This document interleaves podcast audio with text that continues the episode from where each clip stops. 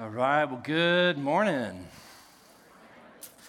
Awesome. So glad you guys are here. Lots to celebrate uh, this morning uh, with uh, senior video and then uh, think about them going off and moving into the next steps. Uh, juniors rising into the senior leadership position this next year.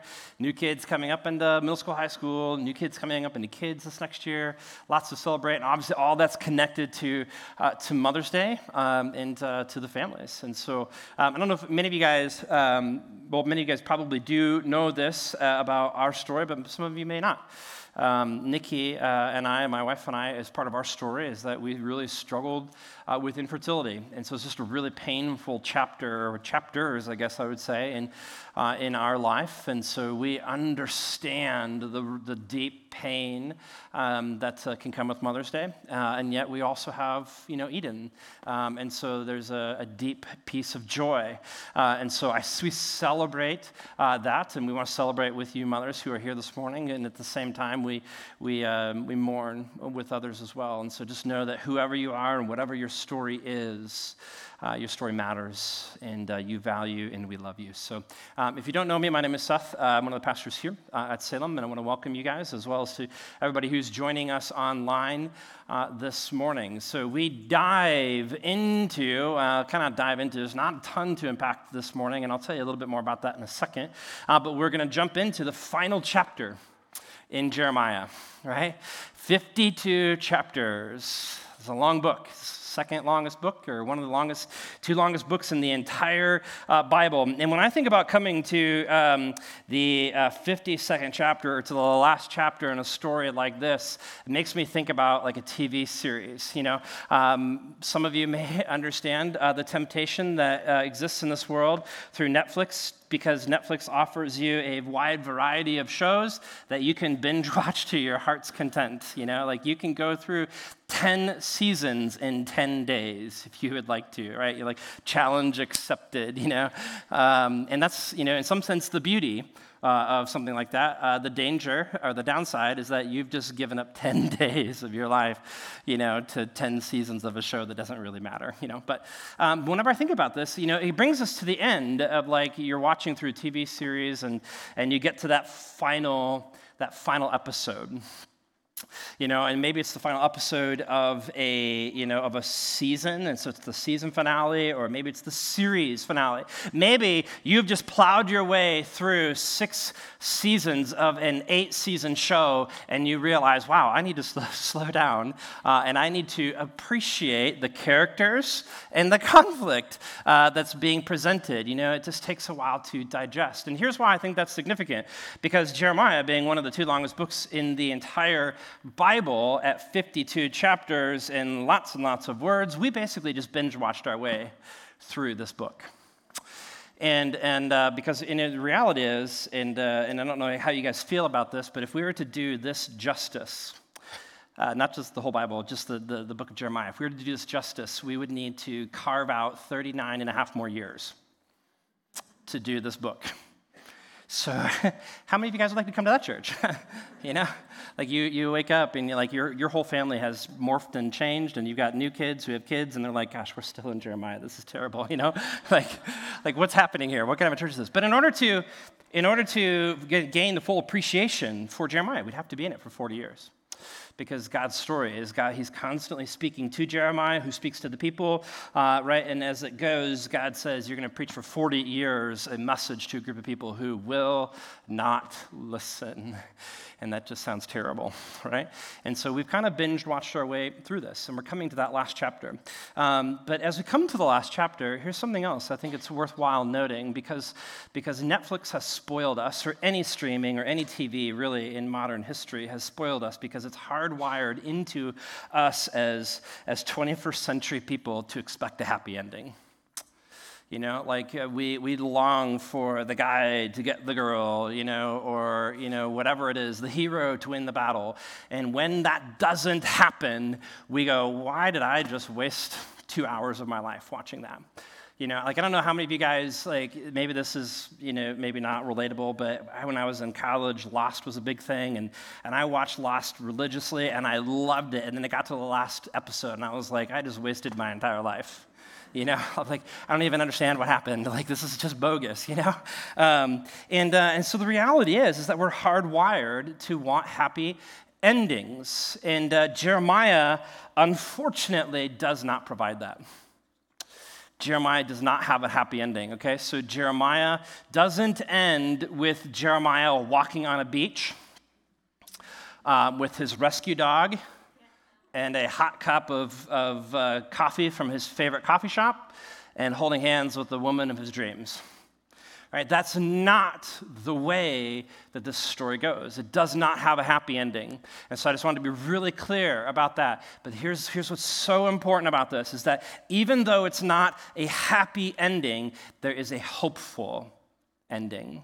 And that's tremendously important in, in terms of Jeremiah, but also in terms of the entirety of the story. Because even though Jeremiah is ending, we come to the end and there's something that's still to be revealed. And so, what this is, is that it shows us um, is that there's this, there's this confusion between two things happy uh, and hopeful. So, I want to ask you this question as we, as we start, okay? This is a profound, profound, I mean, it may, may seem really simple, but this is an incredibly deep question.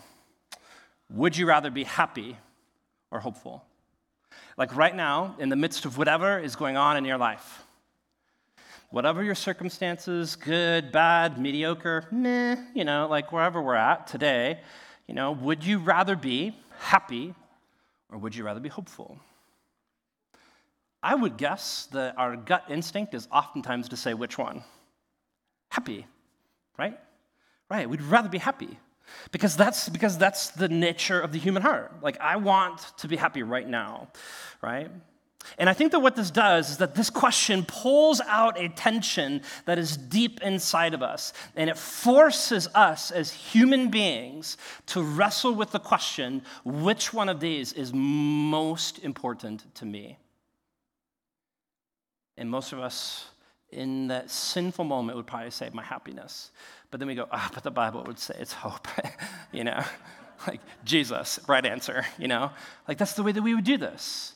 Would you rather be happy or would you rather be hopeful? And we confuse these in our everyday language um, because we know the difference, but yet we, we just confuse them, right? Because happiness is really this, it's this circumstantial, it's my present circumstances, whereas the other, right, speaks to this tension between my now and my future. So happiness is very much present and it's, it's oftentimes very shallow. Like you are at the ice cream shop uh, enjoying the finally the good weather that's coming, on our, uh, coming our way, and you're like, it's so good to be outside eating ice cream, and then your ice cream falls falls on the ground and you're not happy anymore. You know, like how quickly the world shifts, right? Or it's your kid and you're like, well, toughen up, you know, we can get you. And he's like, Arr! then everybody else is unhappy, you know?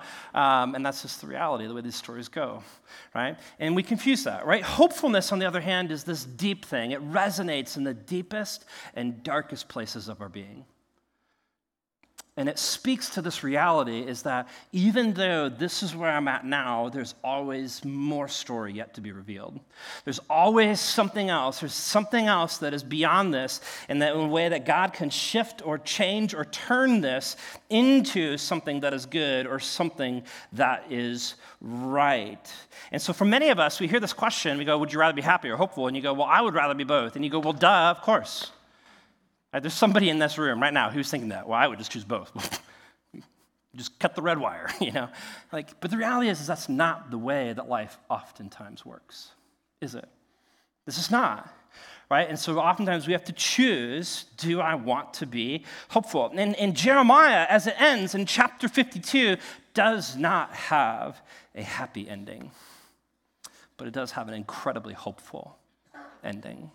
It's very, very important that we understand this because this book leaves us longing to see what happens next. How does, even though this is ending, this, this season finale, this series finale is chashunk, it's done. Jeremiah is done.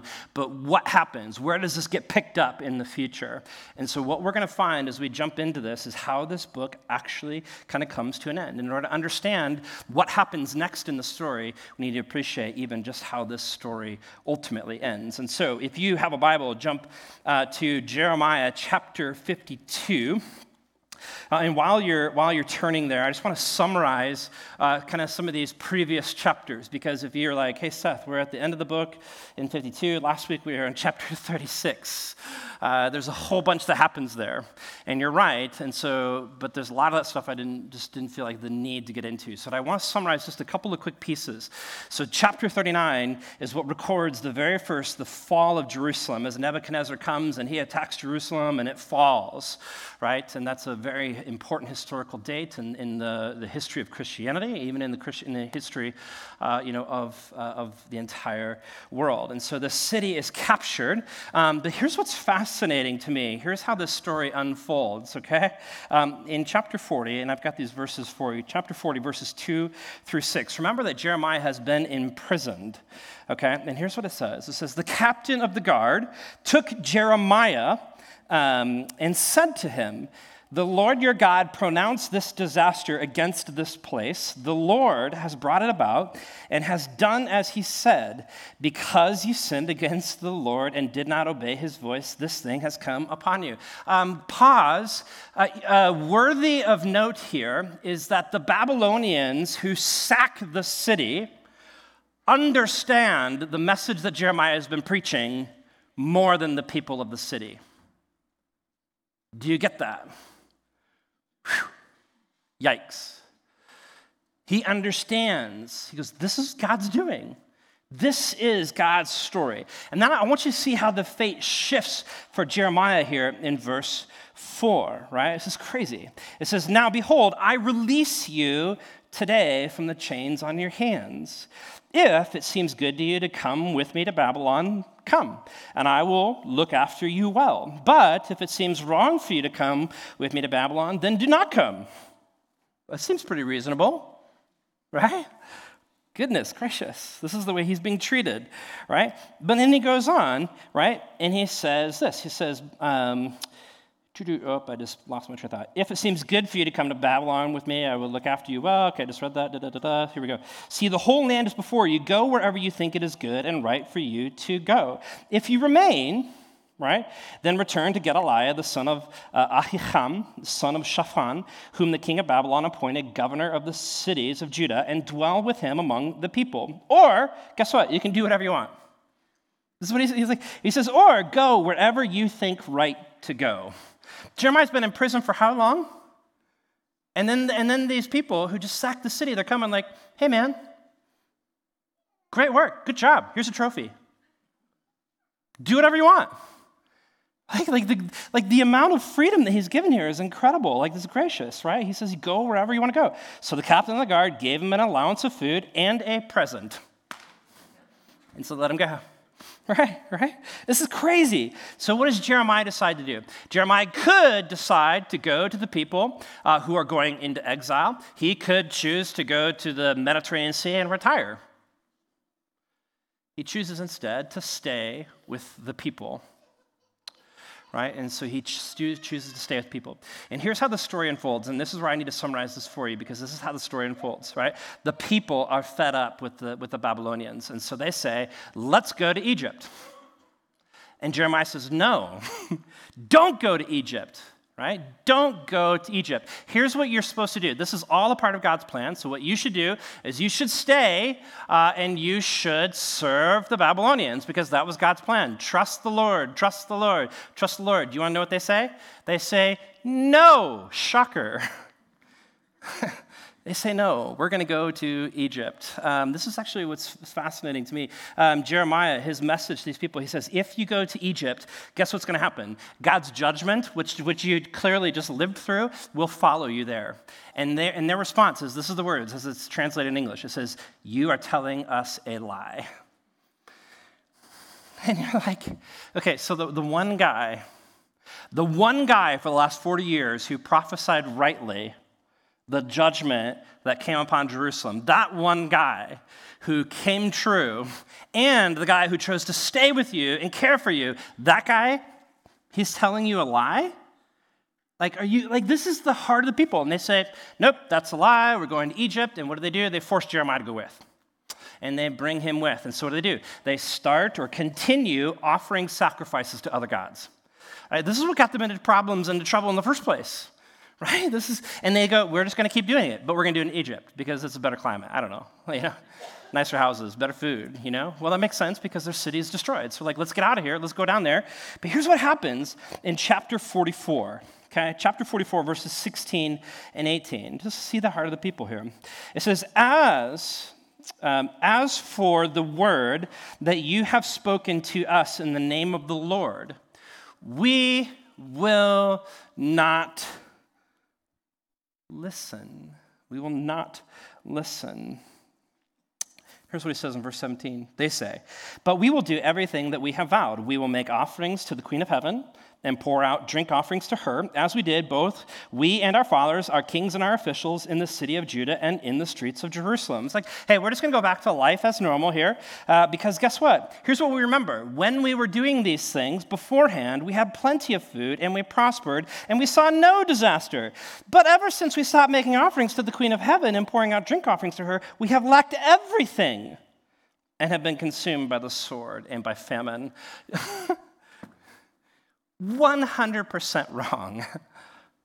like if you were to put that on, if, that, if this was a quiz and you gave it to the teacher, it would be F.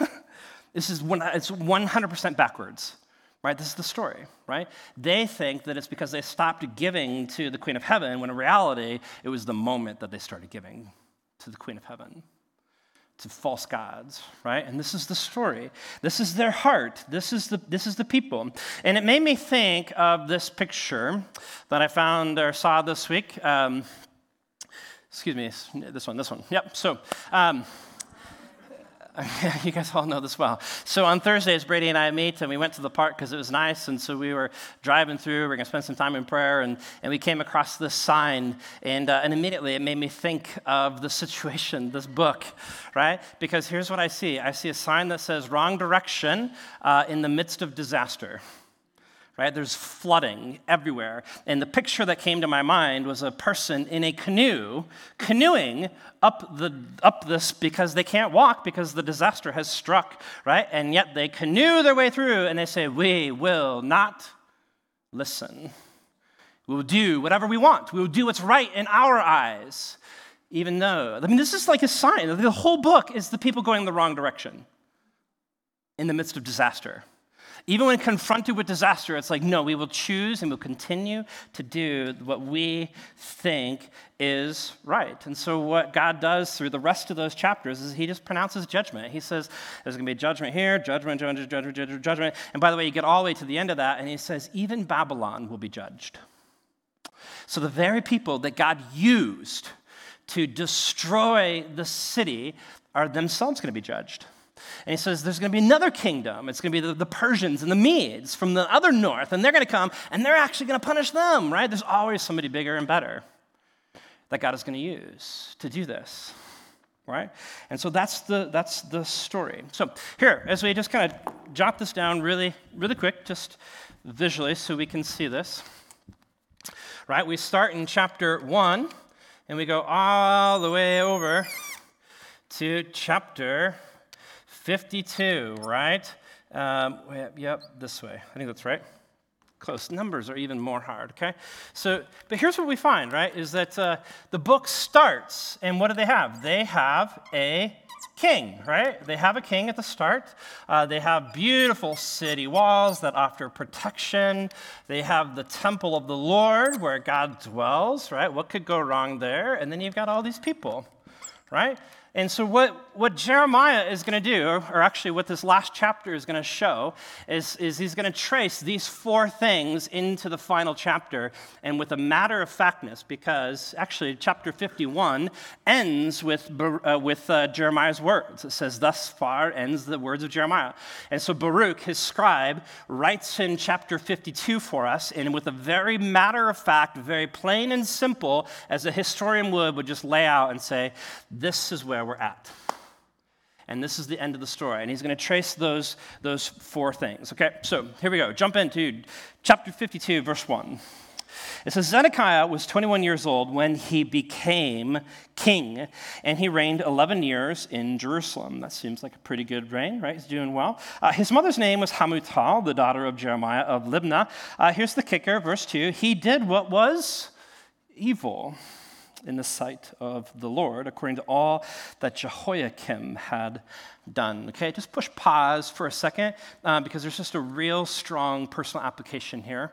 Um, and uh, it's something that we know, but we oftentimes overlook. And I want you, and if you're taking notes, write this down uh, because it's significant. Note how easy it is to emulate people who do wrong things and how hard it is to emulate people who do right things. Because even when we want to do right, guess what our heart wants to do?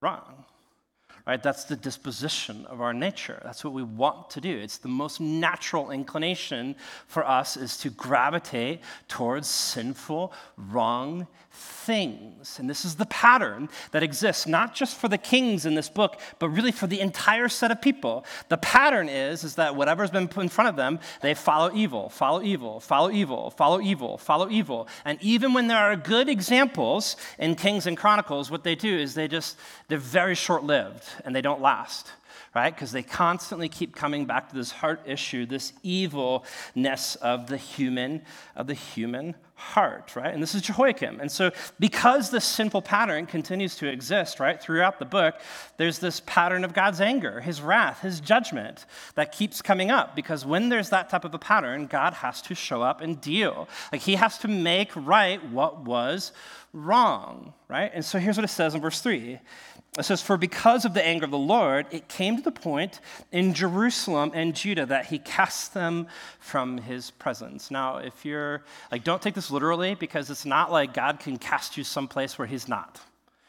Because sometimes that's the way that life feels. But that's not true. Like, if you change your circumstances and he moves you somewhere into this new setting, guess what? He's still there. He's not dependent on a building, he is everywhere and can be everywhere. So that's not what he's saying. He's just saying that I'm changing your circumstances in such a big way so I can get a hold of your heart.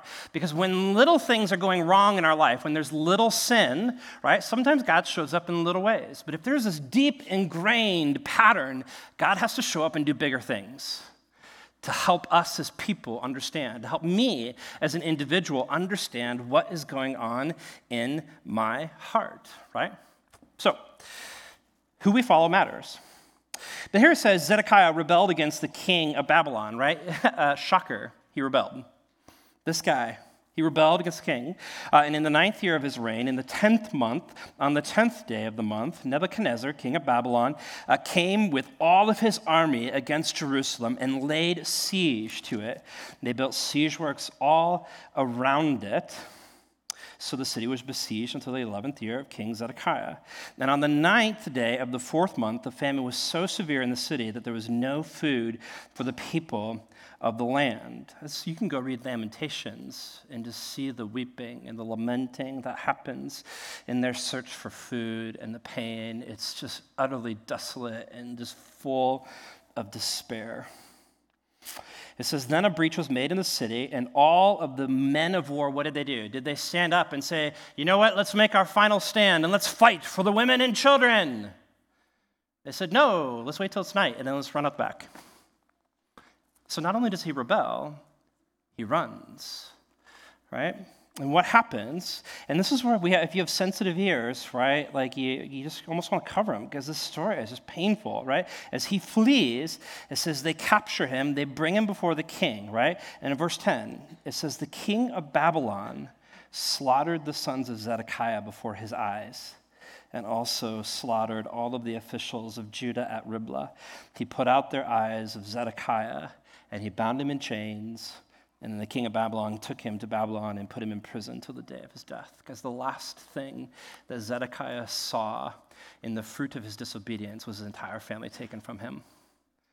And then he was forced to live with it blind until he died. Now, you read this, and it's easy for us sometimes to think the worst. And you think about us in our, in our own lives. I know that there are people here today who are either actively rebelling against God or who are running. And maybe you've been running for a long time. And that doesn't mean that God is going to show up and do this, these things, right? But what it does mean is that God does show up and He helps us understand where we're in the wrong. And that's significant And it's important for us to acknowledge when God does show up and when he meets us in the midst of our own sin. Right? Things don't always end well, but God has to show up and help us deal with the stuff that's in our hearts. Okay? So, um, the, the city really uh, so what happens here is that that whole first chunk is that the city is now like been dethroned. The king is no more right? Your primary leader is gone but it's not just that is that the city actually gets demolished. Look at verse 12 so in the fifth month of the 10th day of the month that was the 19th year of king nebuchadnezzar king of Babylon, Neb, uh, Nebuzaradan, it's a hard name to say, um, the captain of the bodyguard who served the king of Babylon, entered Jerusalem. He burned the house of the Lord and the king's house and all of the houses of Jerusalem. Every great house he burned, and all the army of the Chaldeans who were with the captain of the guard broke down all the walls around Jerusalem. So they bring this place to an utter demolished state right? And there are many things in our life, again, just personal application here as we think through this, many things that have happened in the last two years that um, our safety nets have been torn down. Right? Like the, it feels like the walls, the things that used to protect us, have been ripped away, and that now we are exposed and demolished, and our lives just feel at times like they are in ruin. And that's a hard place to be, right? But it's not just that. He also says that they have been depleted. Now, I don't have time to read through all of this, but what happens is, is that they enter into the temple before they burn everything down, and they take everything worth of value in the temple and they export it back to Babylon. So, all of the bronze, all of the gold, all of the silver, anything that they can carry, they take with them. And here's what's significant about that is that when you are in the wrong, when you have sinned against God in the Old Testament, what is the primary place to deal with that sin? In the temple. So when the temple is destroyed, what do you do? Here's the answer nothing. You can't do anything. And that's what's hard. And so you're left in this place of just ruin. Well, the last thing is that they've been depopulated. Look at verse 28 because we know that they carry people away. So, this is a very quick, brief synopsis summary of, of this process. And it's just numbers, but just listen. This is the number of people whom uh, Nebuchadnezzar carried away captive. In the seventh year, 3,023 Judeans. In the 18th year of Nebuchadnezzar, he carried away captive from Jerusalem 832 persons. In the 23rd year of Nebuchadnezzar, Nebuzaradan, the captain of the guard, carried away captive of the Judeans 745 persons and all the persons were 4,600 people. Now, whether that's perfectly accurate, you know, we don't really know. But here's the deal: as you look at this, you see the process, the amount of time, and slowly, over time, people are just pulled and drawn and taken away from their home and put in a place that's not their home. Right?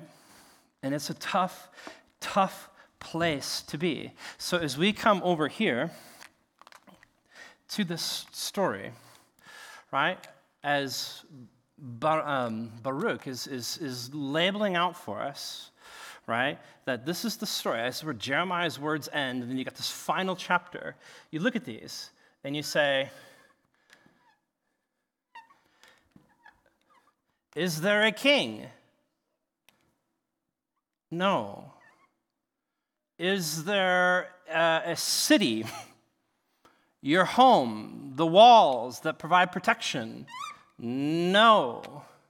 Is there a temple where we can talk to God and do those things? No. Are there people? There are a few, but not many. And they're just there to, to, to be like the vine dressers. And so you look at this, this is how the story is coming to an end right? And it's this painful reality. And so, as we think through the story, I want you to go back to that initial question in your mind Would you rather be happy or hopeful? Because when we look at this and we find ourselves in difficult places in life, when we look at our, the condition uh, and the circumstance of the people of Israel, we go, Goodness, there's no place for happiness in this.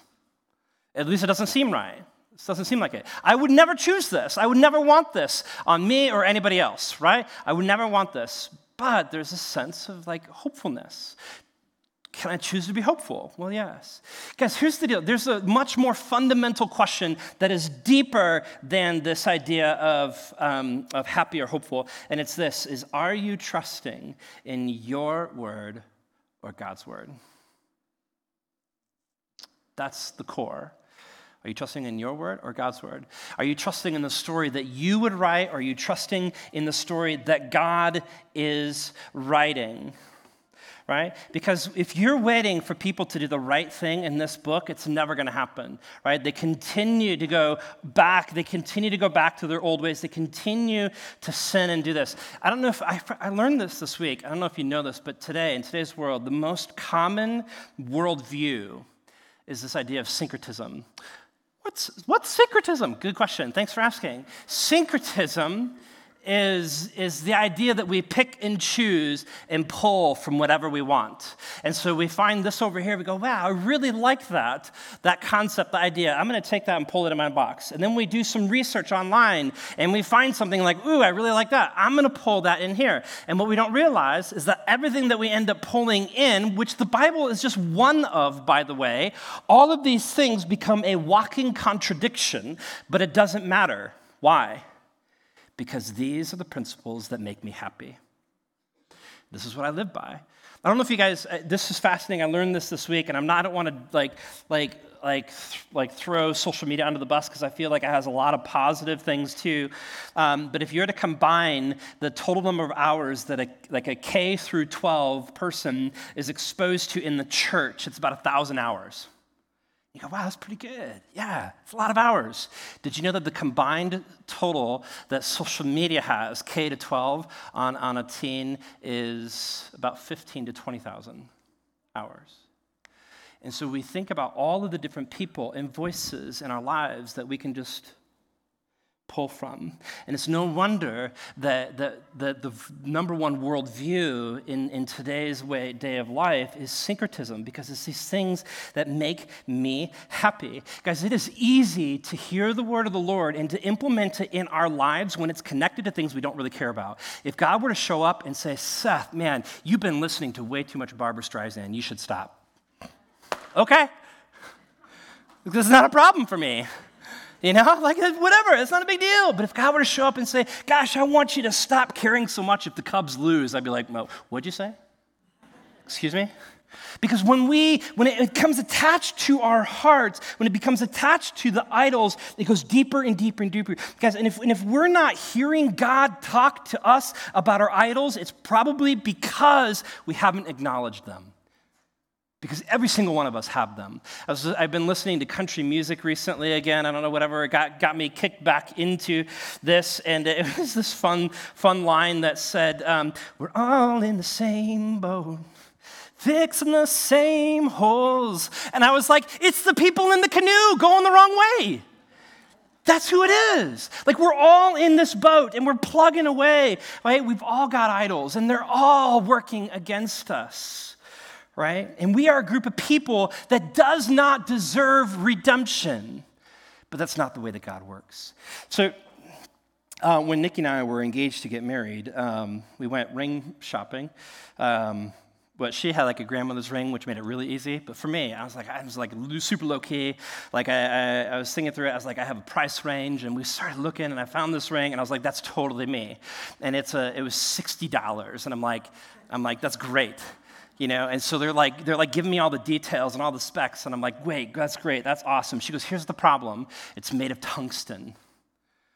If you don't know there's no oohs or ahs. Here's the deal if here's the problem. She goes if it gets if it gets stuck on your finger it, because it's tungsten they can't cut it off so they'll have to take your finger off. And i said it's $60 right? She's like yep. I'm like sold i'm in I'd rather, I'd rather pay $60 for this because this is what I wanted, right? And so uh, as I went to go pay for it, she goes, Would you like to buy the insurance? And I was like, Well, help me understand why I would buy insurance. Because the pitch that was given to me is that this will never break. And she goes, Well, that's, that's true. And I'm like, Then $60 it is on the nose, right? Uh, four months later, I noticed a crack running through my ring. Which, by the way, I knew a middle school pastor who would let his kids take his ring, which was made of tungsten, and smash it with a hammer, and nothing ever happened to it. So it was bizarre to me that when I saw this, I was like, that looks like a crack. Sure enough, it split all the way through. And so I took it to the people, and I, and I showed them this ring. And she goes, wow, that is crazy. I have never seen that before. And I said, well, I get it, but can I have a new one? She goes, did you buy the insurance? I said, No, because the pitch was that it will never break. It will never, false advertising, right? Yeah. It will never break. Here's the thing is that when I thought about this, like this became a symbol for me of like the indestructible love that God has for us. And yet, what and what I realize is that so oftentimes in life, the way that we think about things is that we think that they will never break, and yet they always do. But the one thing that will never break in this life is God's promise to you. He will always complete and fulfill his promise, no matter how long it takes. Look at verse 31. This is how it ends in the 37th year of the exile of Jehoiachin, king of Judah, who, by the way, was one of the primary bad guys that instigates this whole thing. So he gets thrown into prison, right? He's a bad guy, he's a bad king. And it says, in the 12th month of the 25th day of the month, Evil-Merodach, which is, the, which is Nebuchadnezzar's son in Babylon, so when he starts to reign, he's king of Babylon. It says, in the year that he began to reign, he graciously freed Jehoiachin, king of Judah. And he brought him out of prison, and he spoke kindly to him and gave him a seat above the seats of the kings who were with him in Babylon. So Jehoiachin, get this, he put off his prison guards, his, his prison garments, and every single day for the rest of his life, he dines regularly at the king's table, and for his allowance, a regular allowance was given to him by the king. I, I'm an adult, I want an allowance. And it says, according to his daily needs until the day of his death, as long as he lived lived. And you're like, what just happened? Why? See, it's not a happy ending, but it's a hopeful ending. Jehoiachin, who is the guy who instigates all this, he doesn't deserve anything. He does no redemption whatsoever. Why is this the way that the story ends? Jehoiachin is the direct descendant of David. The only way to continue David's line was through Jehoiachin. And God had promised, through David, I will bring a Messiah. And all of a sudden, this guy who is a no good nothing, deserving of no redemption, becomes this beautiful picture of the New Testament for us as people who were captives, prisoners, beyond saving of our own accord. We did not deserve redemption, and yet we're graciously freed. We're given new garments. We get to dine at the table with the king's family. That's amazing. But that's all yet to come. It's not a happy ending, but it is a good ending. So even when life, even when life feels like we are dethroned, when it feels like we've been demolished, when it feels like we've been depleted, like we have nothing left to give, and even when we feel like we've lost people, there's always, always this picture that points us to Jesus that says, check, check, check, check. You see, Jesus says, I'm bringing you into a place where there'll be a new king, a new city, a new temple, and a new people. And that's what you and I get to experience today. You see, we look at this and we go, gosh, God, this is not the way that I would have written the story. Not at all the way that I would have written the story. But somewhere along the way, as my idols, as our idols become exposed to us, we begin to realize that hope happens in a much deeper way. And we begin to see the future for what God wants it to be more than what I want it to be. And that's a powerful place because then we, as God's people, then become engaged in his story and participants in his story rather than our own.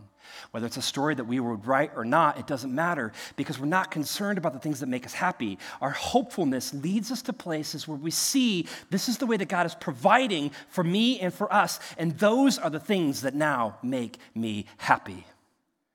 Whether that's the story that I would have written or not, because that's the story that I'm engaged in.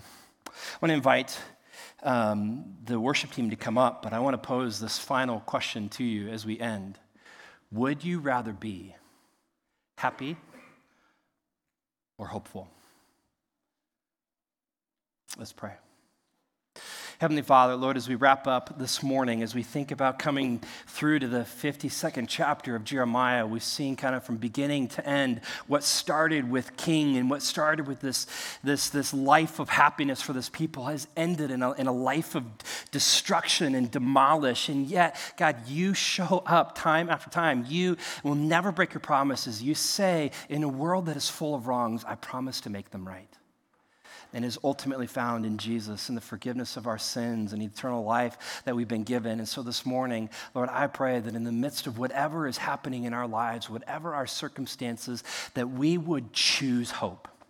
And here's my question to us, Lord, and this is my prayer for all of us. What if we, Salem, were the place and the people to provide the most hope more than anywhere else in the Fargo Moorhead area? That's who we want to be because that's what you've given us. Lord, we love you and me pray. Amen. Amen.